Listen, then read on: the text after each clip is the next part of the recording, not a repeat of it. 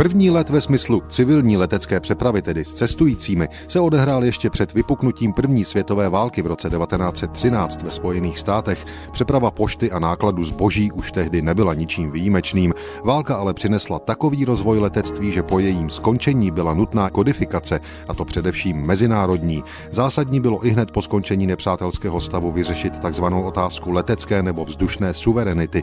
Před leteckými experty a právníky stály v roce 1919 dvě možnosti. Za prvé, žádný stát nemá mít právo vyžadovat svrchovanost nad vzdušným prostorem nad vlastním územím, anebo za druhé, právě nedotknutelnost svého vzdušného prostoru má být zaručena. Pařížská umluva neboli úmluva o regulaci letecké navigace z 13. října 1919 poprvé v historii nastavila pravidla nového druhu civilní přepravy. Už sto let platí, že každý stát může svůj vzdušný prostor kontrolovat a může vstup do něj odepřít. Pravidla jsou společná pro domácí i cizí civilní letadla. Stroje ovšem musí mít registrační značku domovské země. V československém a následně českém případě to byla a je značka OK.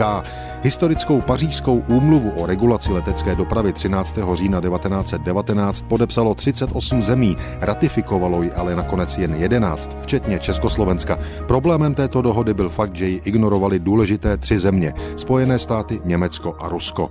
Přesto tato první mezinárodní letecká úmluva pomohla prudkému meziválečnému rozvoji civilního dopravního létání.